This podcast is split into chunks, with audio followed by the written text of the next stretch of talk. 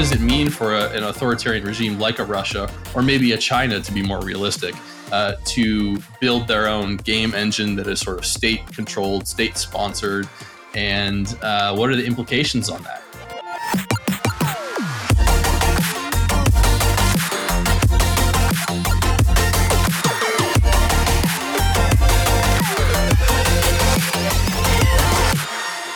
Hi, friends. Welcome to the Metacast Roundtable by Naavik. Today, I'm joined by Mike Dion, lead product manager at EA and contributor at Naavik.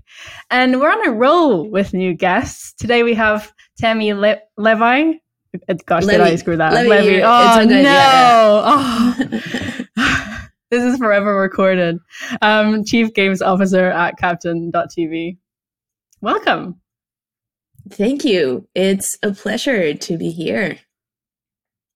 Um, do you have like a 30 second intro about what you I, do? yeah, yeah, yeah. So, um, as Maria said, I'm Tammy Levy. Uh, I am the chief games officer at Captain TV. We're a uh, smallish startup uh, building what we call streamer-led games. Um, so it's all about uh, social interactions uh, and really enabling streamers to connect with their community and doing that through games.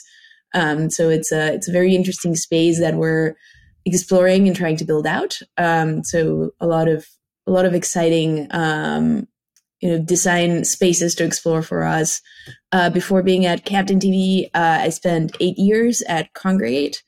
Uh, that's um, and I did a, a, bunch of different things that Kongregate from uh, user acquisition, prog management, uh, analytics.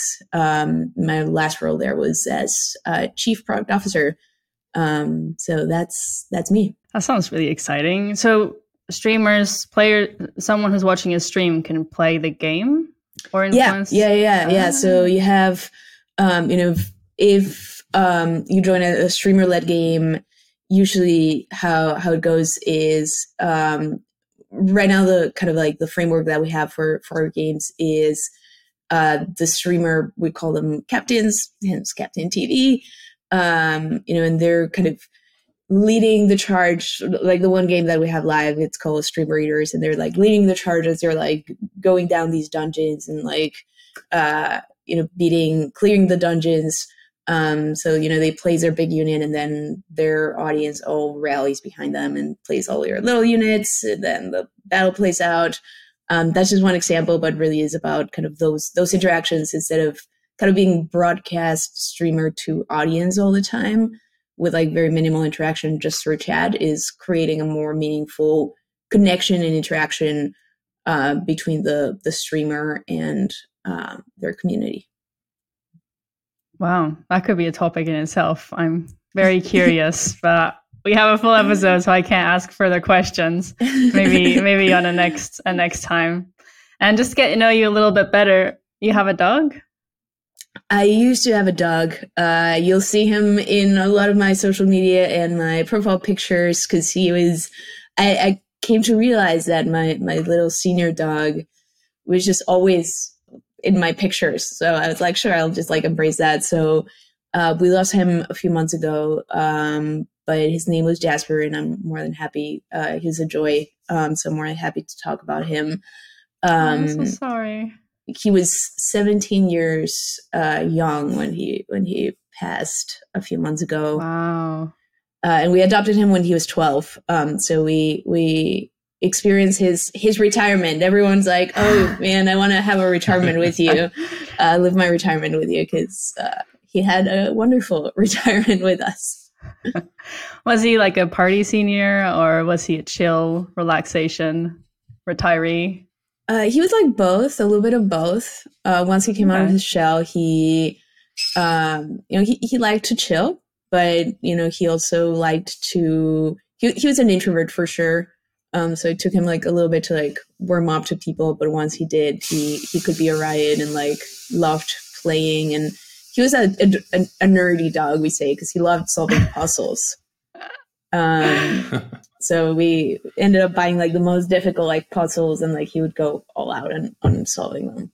Wait, what do you mean by puzzle? So I've never seen a dog solve a puzzle. A, do- a dog puzzle, We've entered the Pedicast section. right? Uh, it's it's games, games for games for dogs.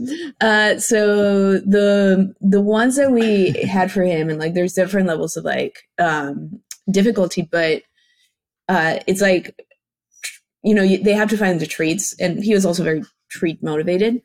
Um, but you would have to like say like there's like three little boxes or like drawers uh, but they have a lock so that you have to first like unlock it with the paw and like align it into in the right place then pull the drawer and then you get the treat.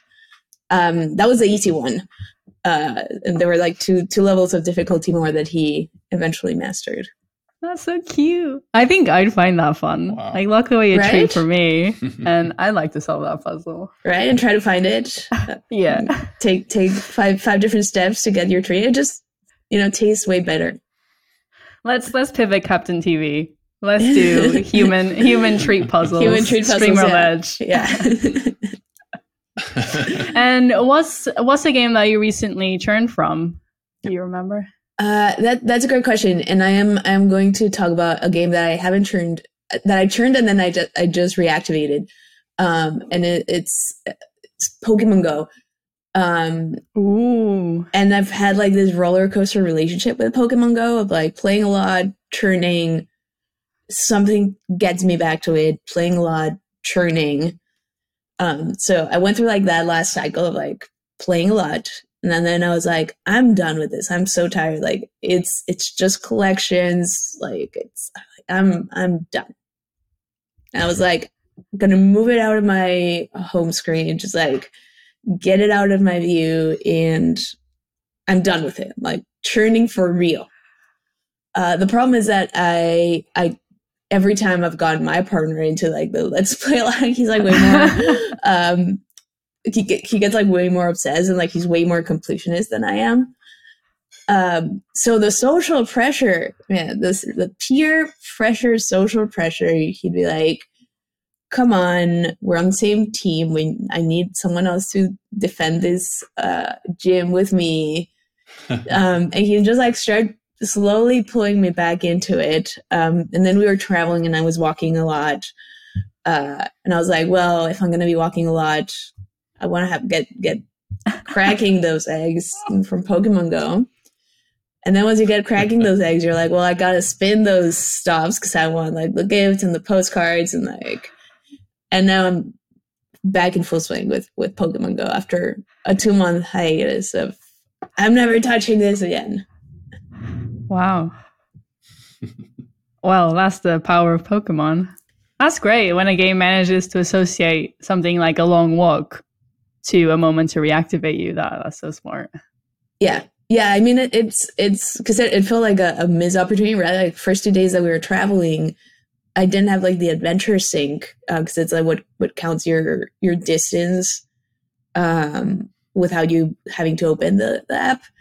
It's like I had I was like and no adventure sync when I was like I'm churning. So I was like I don't want you reading my data. Mhm. Um, all about the data privacy there. uh, and I was like so upset. I was like, man, I missed two days of like walking. I was like, okay, it's fine. I will I will enable adventure sync again. well, maybe in a few months you can tell us again if you're still you're still on the go. I'm I'm sure Hey. I'll be I'm sure I'll be uh, churning, especially when the hin- winter hits. But um, Oh yeah. We'll we'll get love that we'll no cross one- that bridge when we get there. No one noticed my my pun. I'm really sad. You know, you're on the go because it's Pokemon Go. That's okay. that's a good one. Too too smooth. Too smooth. You were too smooth. Sorry, sorry. um, Matt, what do you think about Elon Musk saying that Tesla is going is making progress with the Steam integration? Are you looking forward to playing games in a Tesla? Uh, no, uh, I don't have a Tesla, um, and I don't have many friends who have Tesla. Any, I guess my boss has a Tesla, but I don't often drive with him, and so uh, you know I'm comfortable with my Steam at home. I'm comfortable with my uh, Xbox. Um, I'm not particularly excited about it. I think uh, I think he has bigger fish to fry, honestly, than um, putting Steam in Tesla. Spoken like a true product manager. Should be lower down. It's like what's what's the what's the opportunity cost of of this? Yeah. yes, exactly. um, I'm really excited about just this quick snippet of news. The Warframe studio, uh, Digital Extremes, they're making a new free to play fantasy MMO. I love Warframe, and so I'm even more pumped to play a fantasy version. And they called it Soulframe. Warframe? Soulframe? yeah. Anyway, it's inspired by Princess Mononoke, which is my favorite uh, Miyazaki movie as well. So yeah. hopefully I think it's I don't know when it's coming out. They just announced that they're doing it. So hopefully sometime next year. I was gonna say probably like 2024. no. okay, I'll hold off being excited about this. Um, all right. Well, we'll just jump into the topics. Uh, today, we're going to be talking about the highlights and pitfalls of letting players choose your content. Uh, Russia is preparing to fund its own national game engine, and we're also going to talk about the Unity and the ironSource merger, which should be a spicy topic.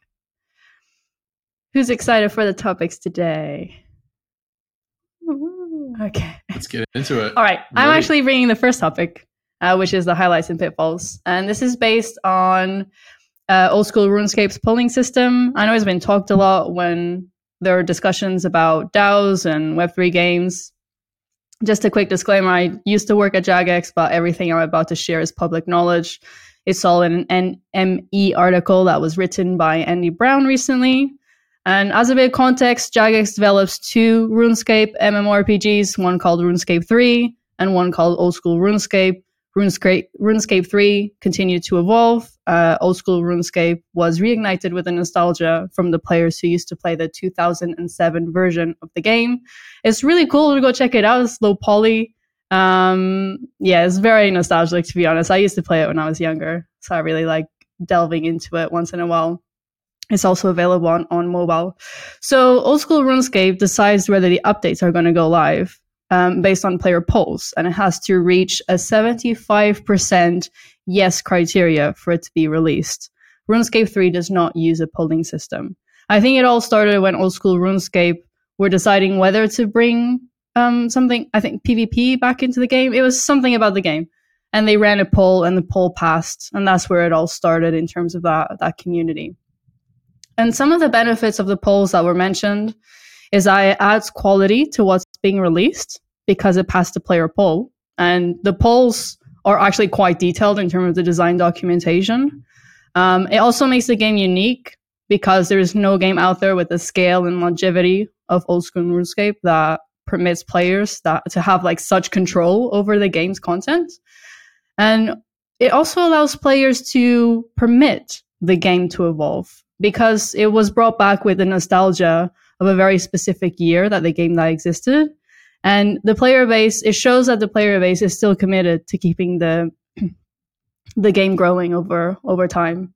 And then just quickly, some challenges of having polls is that some players uh, like the counterpart of that benefit is that players can be very attached to the nostalgic feeling and the design at the time and so they might block um, content that is more futuristic, even in, its design style.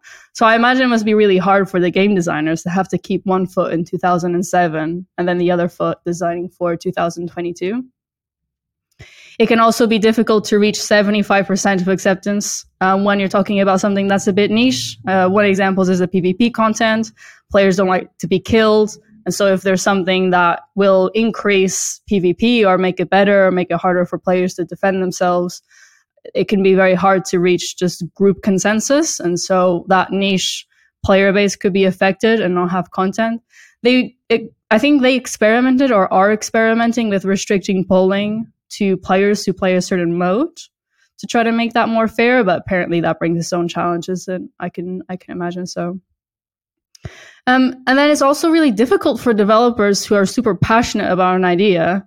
Um, you know, you see the data, you see a pain point, you think, oh, this would be a really good solution, but then it's actually quite a high acceptance um, criteria with a 75%. And then just for one percentage, something that you're really passionate about, it just gets gets lost.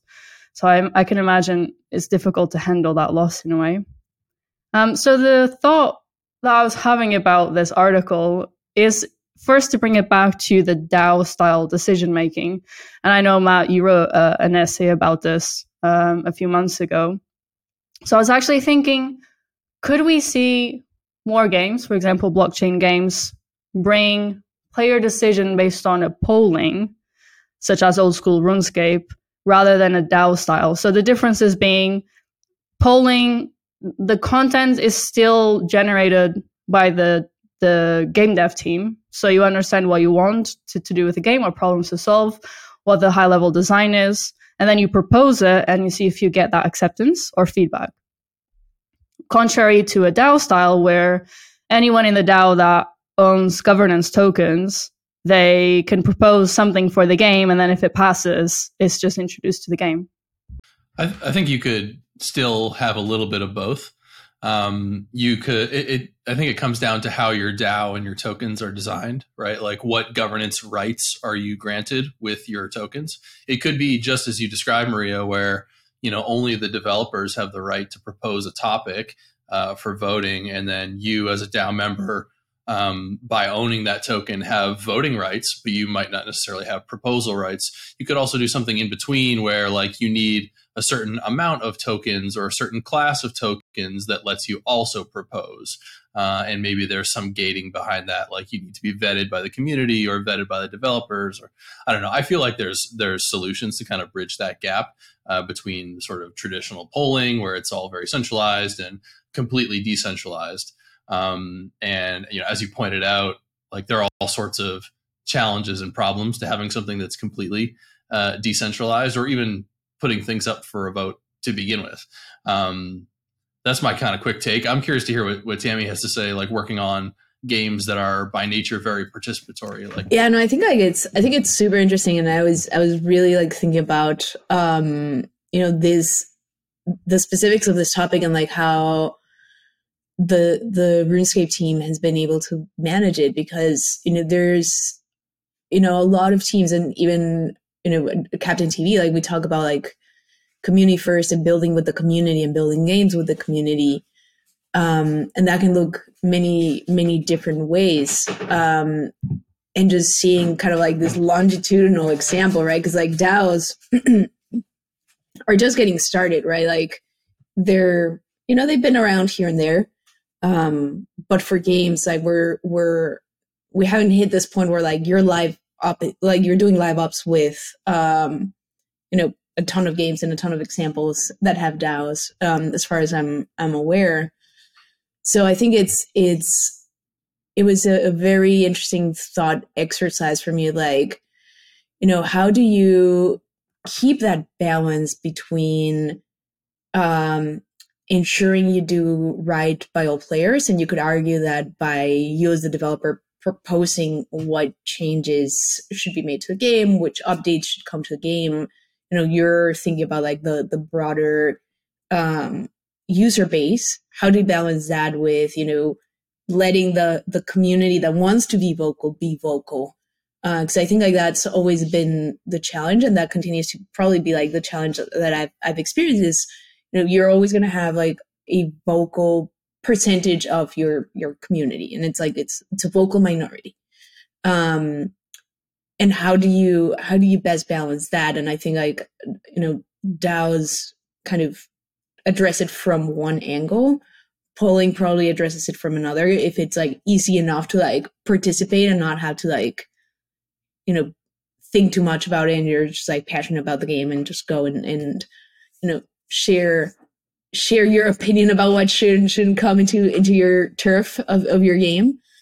Um, so it was, you know, I think that what what Matt's saying is like it is an interesting point of you know balancing and keeping kind of like a, a little bit of both intense of you know being able to opening up for the community like what do they think would be good and having like very clear avenues to do that. Because i think like that also is where a lot of like community frustration can come up. It's like you know they mention hey we need this this is broken we want this.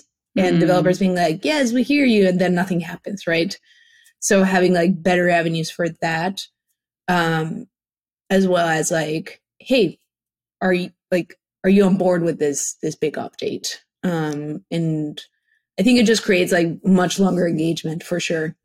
Um so i think it's you know it's something that i've been just thinking a lot about in in general and i think it's like continues like it, it's a thing that continues to evolve i think for me. Um and i'm also very curious to see how like a lot of like the the games in the web3 space that are implementing like daos like how they start handling these challenges. Um and you know you pointed out a lot of the challenges that the runescape's uh, team has has run into because it has its its uh its pros and cons yeah, I think the niche audience for different areas of content was really interesting because I can see exactly that. If you give full democratic decision to a a large player base across all all of the game content, then unless that population is even in terms of their interests, and if the game is really complex, like an MMO, where something that's good for one part of the player base or content could then make lives harder for other players, that would be hard to to reach that that kind of consensus. I think I think if the game if a game decides that this is part of their gameplay, that's what makes it fun. And it could be it could be well just like old school RuneScape. It works so well for them and people are enthusiastic to play the game because they can be part of that journey. As long as people are aware of the challenges that will come with it, it could be part of the game design from the from the get-go um, I am interested, you know, if I put my product manager role on, I'm interested in the opportunity cost um, that Matt was saying about the Teslas. Uh, yeah, there's an opportunity cost. If you invest all of this time in, oh, I, I want to design this feature and this is what it's going to look like, and then I'm going to pull it. If then that doesn't pass the pull, someone on the team has just spent, I don't know, maybe two weeks working on something that then doesn't go through. So there's that added cost as well to the game development that could potentially get easily lost as something that's not tracked. Um, you you mentioned earlier that some of the proposals get really detailed. I was was curious if you could elaborate on that a little bit. Like I I've not really spent much time playing RuneScape. I don't know what level of detail they go into. Um, would you mind talking about that a little bit? I can only say it gets really detailed like with images and explaining all the context around it. It's, it's, it's almost a complete game design doc that gets shared with players. And yeah, like I wonder, you know, are are the players equipped to um, understand like the full ramifications of proposing a new system? I know that probably sounds like very condescending. Like some players are really invested in the game and they know exactly how all the systems work, and some players may be more casual. Yeah. Um, you also pointed out like people have different um, agendas or points of view. Like you know, an elder player may have different interests than someone who plays once a week but is really deep into I don't know, PvP combat or something like that. Like they're they're only going in a specific direction. So there's different factions of players and their ability to like synthesize the information. And then finally, like um, are they going to even vote? Are they going to participate? Uh, or are they going to take the time to read the documentation? Um, so there's like all these different kind of ways that this could go yeah. in unintended directions, not necessarily good or bad, just like not knowing. I think the same same problems manifest themselves with DAOs. Do you think that something like this would um, work best with like elder games? Like basically, um, because you know, as we're as we're talking about it, right? It's like players having an impact on their game and like having like this very like long term investment in the game. Like you really get that understanding of the game and kind of like that ability to you know actually know the game better than than sometimes like the game developers. Um, probably once the game's out for like, you know, over three years for sure, right? Like we're talking like yeah longevity here, and it feels like it's it's a system that best serves kind of games in that stage and not and maybe like as you're like exploring new concepts so maybe i'm like on a prototyping type phase but it feels like there's like this this time Mm. period where um you know it, it might not be as beneficial at least to that rigor of polling not not building with like building the, Yeah. the community yes but like that rigor of polling it just feels like it's much more suited for like this kind of elder type very loyal user bases. Hmm. Yeah, I think that makes absolute sense. Actually, I haven't thought about that. Because RuneScape already existed. They took a game that already existed and then took a an, an older version and then started branching it off into his own game. So it was a game that already had an audience, it had a history, and then shaping the future and not starting from a new game. Hmm, that's a very interesting perspective. And in terms of um, Matt, you asked, do players fully understand the the design document? And I I don't remember the exact criteria, but not everyone can vote. I think you have to be at a certain Mhm. stage of the game to be able to vote. And yeah, it was honestly amazing how these players like they've, they've been playing for so long. They know the game in and out, every mini game, every section, um, every strategy. And sometimes because you have someone who's played the game, I don't know, 12 years or something, they have 12 years of knowledge of the design and the balance. And then you have someone on the team, I don't know, maybe they joined a, year ago. That's still not enough to gain those 12 years of knowledge of the game. And so I imagine that potentially, yeah, some players could understand the design and the implications better than the game devs. I, I completely agree with this notion that it's um, better suited for elder games. Where this gets interesting with the DAO's conversation is that the voting is often conferred through tokens, right? And I can sell those tokens to someone else. Even if I put in 100 hours, I can just say, Uh, I'm tired of this game. I'm going to sell these voting rights to someone else. And then it, it kind of it, it changes the way that that, that works. Also, um, kind of counter to the idea of elder game applications is that, you know, just by nature of the sort of cycle of crypto that we're in, all of these games are new. Mhm. They're all brand new. And so that like they're doing these uh, the, the ones that are doing it, like DAO enforced voting, they're doing it at the very earliest stages of development where I could still see it working. It just depends how you apply it. Like, you know, maybe it's more about um, the aesthetic, the world building, the lore, um, and it's less about the mechanics of the game and how our tokenomics are going to work or something like that. Um, but it will be interesting to see how it Mhm. all plays out with this um, sort of Web3 application. Yeah, especially with like the the the token granted uh voting rights, right? Like you you can end up with like a very powerful majority di- dictating like the direction of your product, right? Like it it's it is distributed, but like it it doesn't it's not distributed evenly Yeah. so, in, in any way or form. So th- that's going to shape your product very much towards like, you know, whichever portion of your game you're enabling like that uh, voting for. That is going to be very much shaped by that powerful majority, Mm. um, which might or might not be an even distribution of of your broader user base. I'm really curious for someone to do it in the industry and see what happens. Would I do it? Especially if I'm bootstrapping or starting a company, would I have the courage to do it? Probably not. But I hope someone out there has the courage so that we can we can see what happens. And before we move on to Matt's topic, um, I know that some of my Jagex friends listen to this, and I just want to say I miss you. All right, Matt. All right. So uh, I'm going to take things in a different direction here. Um, I saw this article sometime last week. Uh, it's from PC Gamer. Um, and they're talking about how the Russian state is uh, advocating for the creation of a national game engine. Uh, to rival Unity or Unreal. Specifically, we're talking about a few uh, Russian tech companies and politicians um, you know, VKontakte is one that's kind of like the Russian Facebook. They also have a games presence. Uh, Rostelecom, which is their state telecom provider. Uh, these were some of the bigger names that were mentioned. Um, and this was kind of in response to a lot of the Western tech companies pulling out of Russia um, post invasion of Ukraine. So that's kind of the, the summary of the story is that they're looking to set up a national game engine, or at least advocating for it.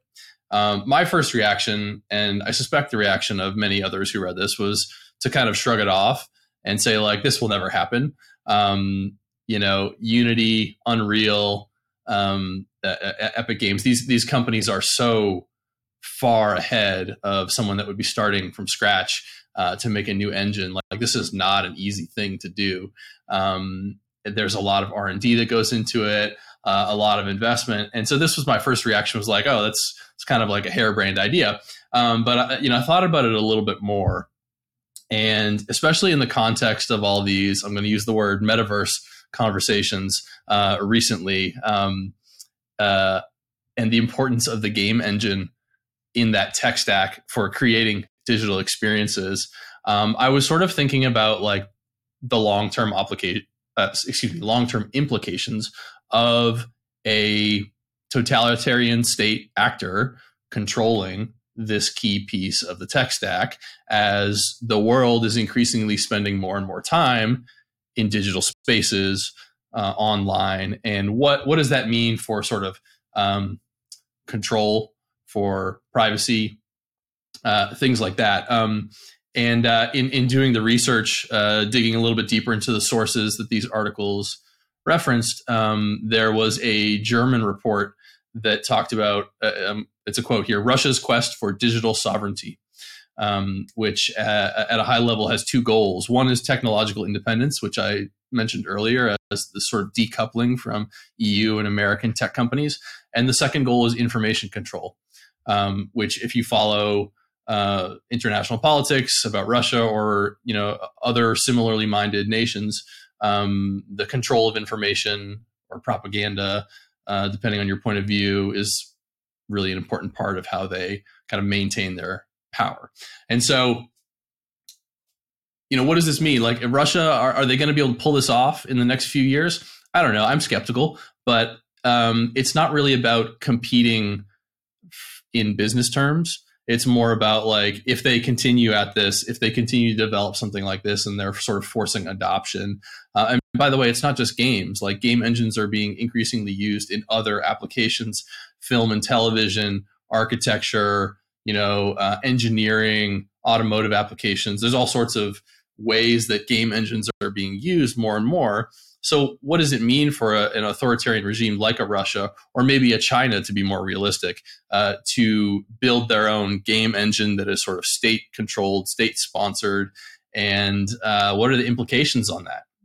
So, I wanted to kind of propose this topic and and see what you all think. Am I being um, you know, am I catastrophizing here? Is this like, am I projecting too far out into the 1984 you know vision of things? Or am i right to be concerned a little bit? I it's it's very interesting as you were talking about it um the first thing that came to mind and i don't know if, if you guys watched it was uh, extra credits on youtube did an episode um a few years back on propaganda games uh and how the like the dangers i think it was like the true dangers of gamification. And they talked about um, you know, a lot about the social networks uh, in China specifically, like, you know, the, the gamification of like all your activities and, you know, really influencing your behavior as we live more and more in this connected uh, world in like social networks and social media right? And like gamifying there from like gaining points if you like the right things within you know the, the feed.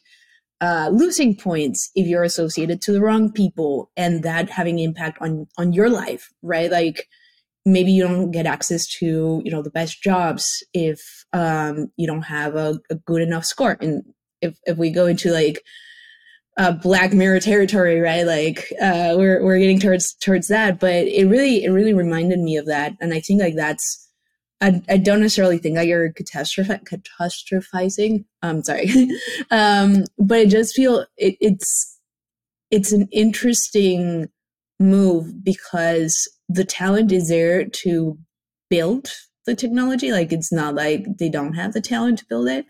Now is the talent uh, and you know is, is there the motivation there however that motivation comes from or wherever it comes from to you know build the technology and then use it, right? Um, you know, having games built in that technology or or a, a metaverse or whatnot. Uh, but I think like the the implications of something like this working out, I don't think are like far fetched. Mm-hmm. Um, the question for me is more like you know the the the building it itself, and then you know is is um, you know some team from there going to build like this this metaverse type or you know they're going to assemble a team to build this metaverse type space.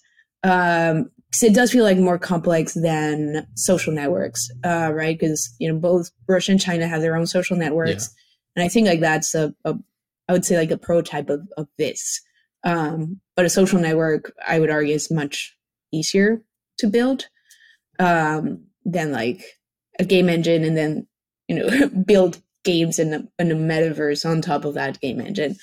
Um so all, all, that is to say is like my my reaction was like man there's there's like a very like black mirror future that you can like start going into if, if you talk think about like the implications of of something like this working out um the the question for me is like would you know would they get there in terms of like building all of those building blocks. I, I think so. Um, and mm. we're not that far off from the Black Mirror future. I, I believe China's A B testing um, already yeah. a social credit score in that regard. I believe that the presence of humanity in the g- digital world is just an accepted fact that that's where we're going towards. And I also believe that the way that we manage the world outside of the digital. So I don't know, the physical world probably is a good description. I believe governments will want to try to mirror that within the digital world. And if we look at other countries, I don't know, like Western countries, we're more comfortable with um, companies, corporations, having quite a lot of control over our society, whether that's by having so called monopolization of services, limiting our choice, the consumer choice, lobbying governments. And I'm not saying that's a bad thing. I, that's just how it is. And then we have other countries where they don't want to depend on third party, international, even national companies to have that kind of control. And so they want to um, privatize and have governmental, author- uh, governmental authority over other aspects of life and I think that's just that will be the same case with the with the metaverse. And to do that, you need a game engine. And so better start now. You know, China has a I believe it's by 2030 they want to be the leading AI innovators globally. And I think the last article I read, they were hmm. only about a year behind the United States in that regard. So it's very likely that they will achieve their goal. And if we look at past achievements of just the world, both Russia and China have been able to achieve like marvelous innovations in the in di- digital and in engineering, like the space race and all of these things. It seems like no matter what kind of um, I don't know politics the country follows, you have bright engineers, you have motivated people, and put those two together with a, a, a common goal, they will achieve it. And we've seen that being achieved. And I think this game engine will follow the same path if it remains, because it's going to take quite a lot of investment and costs.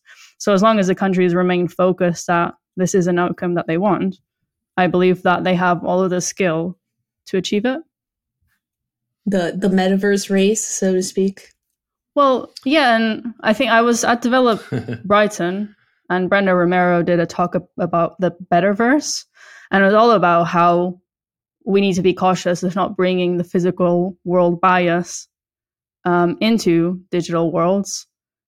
And the outcome of the talk was a bit cynical, and I agree with it. Is is it possible? Probably not. And seeing how all of these different companies and countries are trying to build their their own metaverses, I think that's an example um, that we will see the physical world reflected in the digital. Yeah, and I think that there's a strong case for for um, governments to really like fund this, right? From from that um, point of view, in terms of you know kind of splitting like Western countries that rely more on like private companies, um, you know, they're struggling with regulation and you know making sure that they have like the right privacy gates protecting the u- users you know kind of have have all, all of this uh, protection for users as as this expands more and more. So i mean that that's like the perfect you know hypothesis and starting point for someone like russia to be like well clearly that's not working. We need to do it differently. Um, and that starts creating like a very focused and like like clear mission and like a motivated mission for building something like like this. Yeah it's not necessarily excuse me not necessarily this dichotomy between like free markets and companies are building it and this monolithic state entity is building it like if you look at a country like china like tencent netease these are massive companies with Im- impressive technical capabilities, but they're not like distinct entities from the state either. Like, you know, if you want to play in China, you have to play by the rules, and you could apply the same notion to Russia or any other, um, you know, nation with a, a similar mindset, which is like, you know, if you want to access the metaverse from Russia, you have to do it through the Russian game engine or it's and also by the way, like it doesn't have to be this um, you know, full Ready Player One type metaverse, um, like the final, you know, whatever vision. It's like there are many steps along the way and many sort of different digital experiences. And it could just come down to from a, a Russian or Chinese state perspective, like you just need to access it through our, you know, rules or our portal uh, that we've built in our game engine. Um, and by the way, I should say, uh, like Western companies aren't necessarily great at like protecting users or you know being um, privacy centric necessarily. So I don't mean to make this a one sided argument. Um, there are there are problems all around. Um, but I guess the point I wanted to make with this story is that it's less about the business impact to like Epic or Unity and more about like what does this mean for societies as we move to like a more digital um, way of living uh, in the future and what does it mean for governmental control of these digital spaces? Um, should we move on to the the last topic? Uh, or else we might get too bogged down in politics in in speak, speaking of game engines we can speaking we can jump engines. into talking about the uh, unity and ironsource uh, merger um, and i can give a, a, a give a little intro here i'm sure that folks have read plenty of news about this and about the deal. But just to summarize it a little bit, um, I, I will say that from from when I saw the news coming out, um, the first thing that came to mind, I was like, man, are we like reaching like peak consolidation here? And was uh, ironSource the last? And I'm gonna use air quotes pure ad network because they were not pure anymore. Like they had like a gaming arm yeah. and, and uh, but I was like, man, is, is this, are we reaching like peak consolidation? So um, it's, it's an interesting, you know, consolidation plays where we're at right now, but some, some details on the deal. Um, the deal was for um, Unity and ironSource to merge where uh, it's worth $4.4 billion for ironSource. Uh, that's a 74 premium uh, on what was valuated um, at the time. And basically, ironSource will become a wholly owned subsidiary of Unity. Some quick and interesting points. Uh, Unity has never really been profitable. Um, I think that they operate at a loss of uh, negative 7%. Uh, so, on the flip side, what's interesting is ironSource has historically run a profitable business uh, I believe, with uh, above a 30% EBITDA margin. Um, so that's a, a, very interesting marriage that we're um, talking about, even if, if Unity is bigger than ironSource. Um, and this uh, EBITDA margin for ironSource has they've been able to maintain it even as they've been hit with you know all the IDFA headwinds. Um, another interesting fact is that uh, Unity has had trouble competing in the ad monetization space. um, they have the the inventory and the ad network, um, and they've acquired ad networks in the past, but you know they've really have struggled to find their footing with the um, ad mediation platform. So from in that regard, you know, Iron Source has a very solid ad mediation platform. Uh, Unity doesn't. So in that regard, um, again, the merger makes sense. Uh, and it's also been a very interesting I would say roller coaster year for Unity with you know they had a very strong Q1. Um, I believe it was like record revenue thirty percent uh, up year over year. But uh, even as they you know were recording record revenue, they've been lowering their guidance. Um, you know, almost with every board uh, board meeting and, and um, you know with every deal announcement, they've they've been lowering their guidance for the year, um, and they even hit uh, a layoff round of about four percent of their workforce in in June. Um, and their CEO, and this just like kind of like a, it was it was interesting that this happened like right after they announced the deal. Like their CEO got in some bad PR with very harsh uh, comments about developers not prioritizing monetization um, which was just like interesting. You're seeing like a CEO that supposedly has a, a lot of experience uh, and is very seasoned um, make make comments like that. Um, so you know, it's all in. It's it's an interesting deal.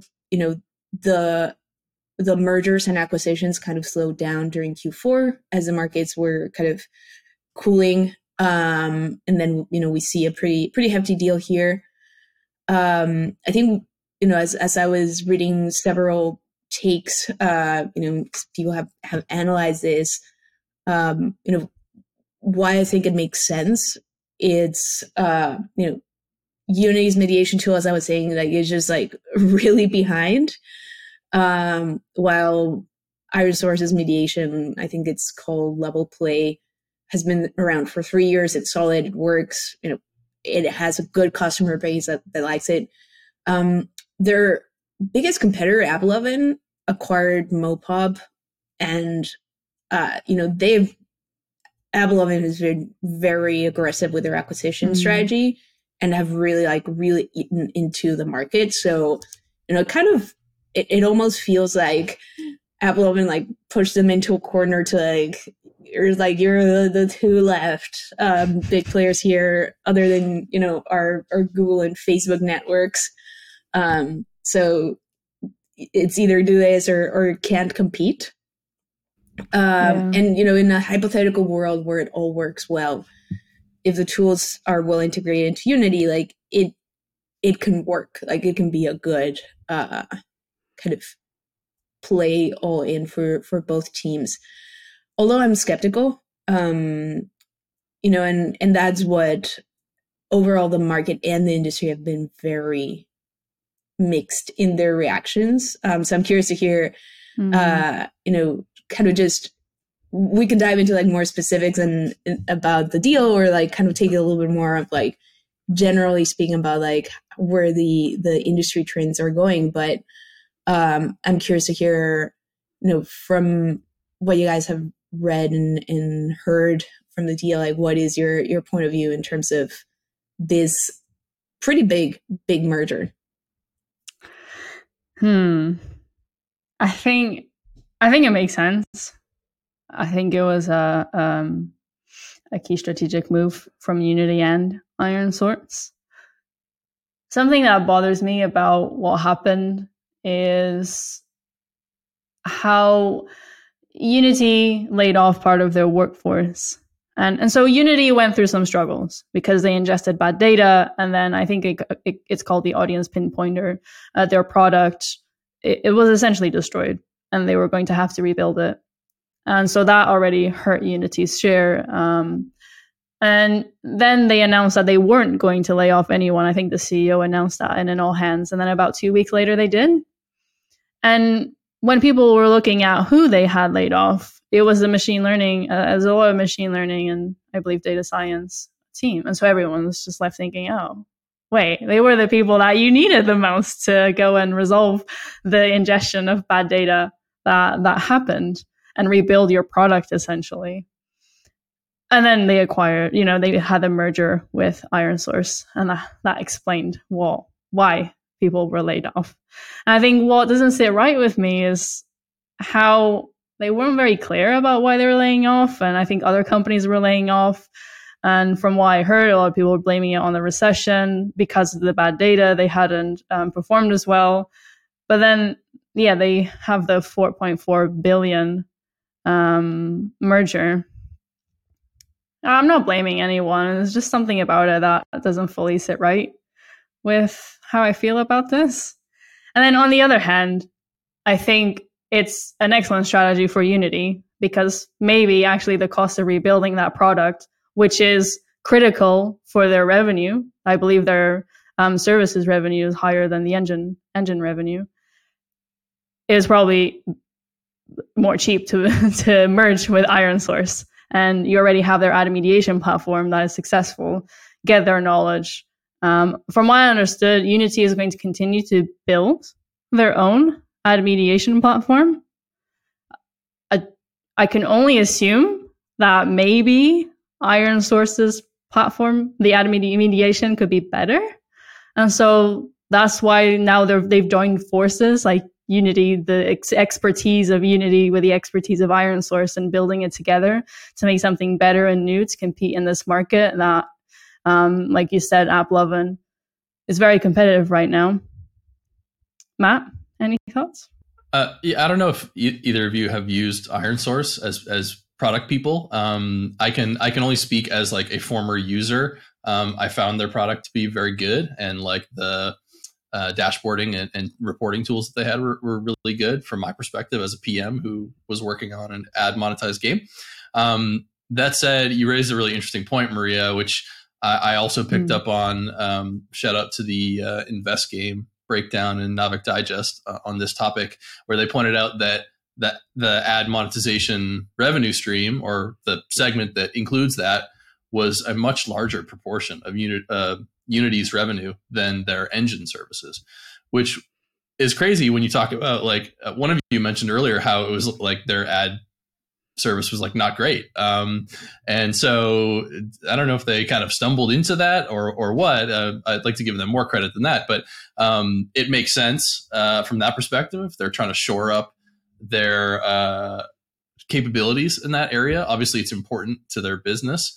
Um, both companies were getting hammered on the you know stock markets. They, they weren't doing particularly well, um, and the comments from the CEO about um, developers was like, I get what he was trying to say, but if you think about Unity, like probably most of their developers are on the indie side. They're not doing a ton of in-game monetization. They're certainly not doing ad monetization. Like that's a, a huge part of their customer base that's using Unity. So I don't know. It, it, seemed like not an, an, ill-advised comment. I'll say. Yeah, I, I, I totally agree, and I um, I also have used ironSource a lot as as a tool. Um, Unity for Admon, not as much. Um, although I've you know a few years back I I did a little bit. Um, from that experience, like ironSource's product is just superior. Um, so it'll be interesting to see if they actually leverage that. Um, you know, in in that regard, just looking at it as like very purely like, and, and I, I th- this is a pet peeve of mine, but um, when all these deals get announced, everything's talked about like synergies to be realized. Uh, and I was like, man, where are those synergies? Because very rarely do you see those those synergies get get realized. Um, so it, it's gonna be, you know, that's where I'm the the most skeptical. Like, uh, uh, similar to you, Maria, like it, how it's all kind of gone. It's you know kind of doesn't doesn't sit well um especially like with unity being so you know such a tool for you know trying to reach a a any type of developer right like you're not talking about like an unreal engine where you're like hitting like these very like experienced uh you know bigger teams that can afford a tool like that right like unity's like vision and mission starting point is like enable any type of team to to build games.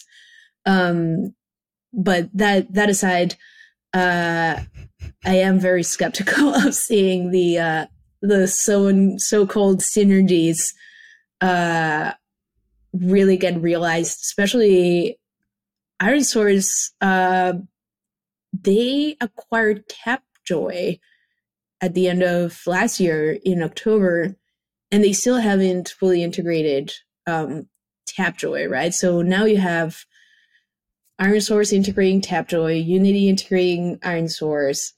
It, it just feels like uh, a little bit of a of a mess that uh, my my skeptic side, skeptical side, um, it's like you know the the biggest impact of this deal is that Unity bought some profit, and uh, ironSource was able to give back a little bit of value to their shareholders. You make a good point. Like um, M and A is is complex, and there, there's some stat up there. It's like eight out of 10, 9 out of ten acquisitions ultimately fail, um, and so it's you know it's a big challenge, as you point out, Tammy. Uh, considering how much of a portion ads the ad services are to Unity, I'm a bit less skeptical because they'll have to get it done. They'll be motivated. And so yeah, they'll be motivated to at least I don't know capitalize on some of that synergy one way or the other. What, I, what I'm more curious about is what is that going to look like for the developers for their um, products. Yeah, we'll we'll have to wait and see. And the whole situation that happened with the CEO, it's just a good reminder of how difficult the role of a CEO is. Because the moment you're in that role, you're so public and you're essentially representing everyone who's in the company when you're communicating. And I'm sure the grand majority of everyone who works at Unity is lovely and doesn't agree with what was be- being said. But yes, uh, I can imagine it's quite hard. Everything you say is it's not his first go round. Yeah, either. exactly. he was the CEO of EA yeah. for a long time. Oh, right.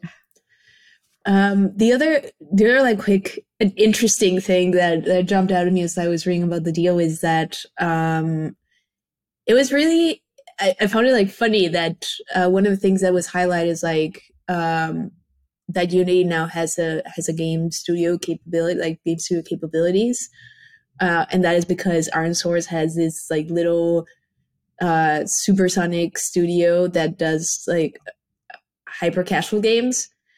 Um, and for me, it was like it was like such a such an interesting thing that was like highlighted. It felt like much bigger than than it it is going to play a role in any way or form. So it, it's always like interesting to see how how the deals get uh, kind of shared and communicated in in, in the PR that goes behind them. That was that was an interesting tid, tidbit that I was like just made me like turn my head and be like, huh, it's interesting that you're putting so much emphasis on this.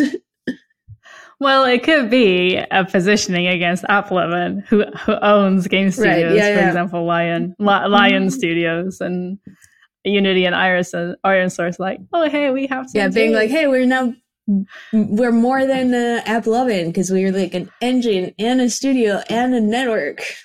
Boom. Yeah, because when you do these kinds of announcements, it's also to create confidence with the shareholders and affect the market, hopefully in a positive way.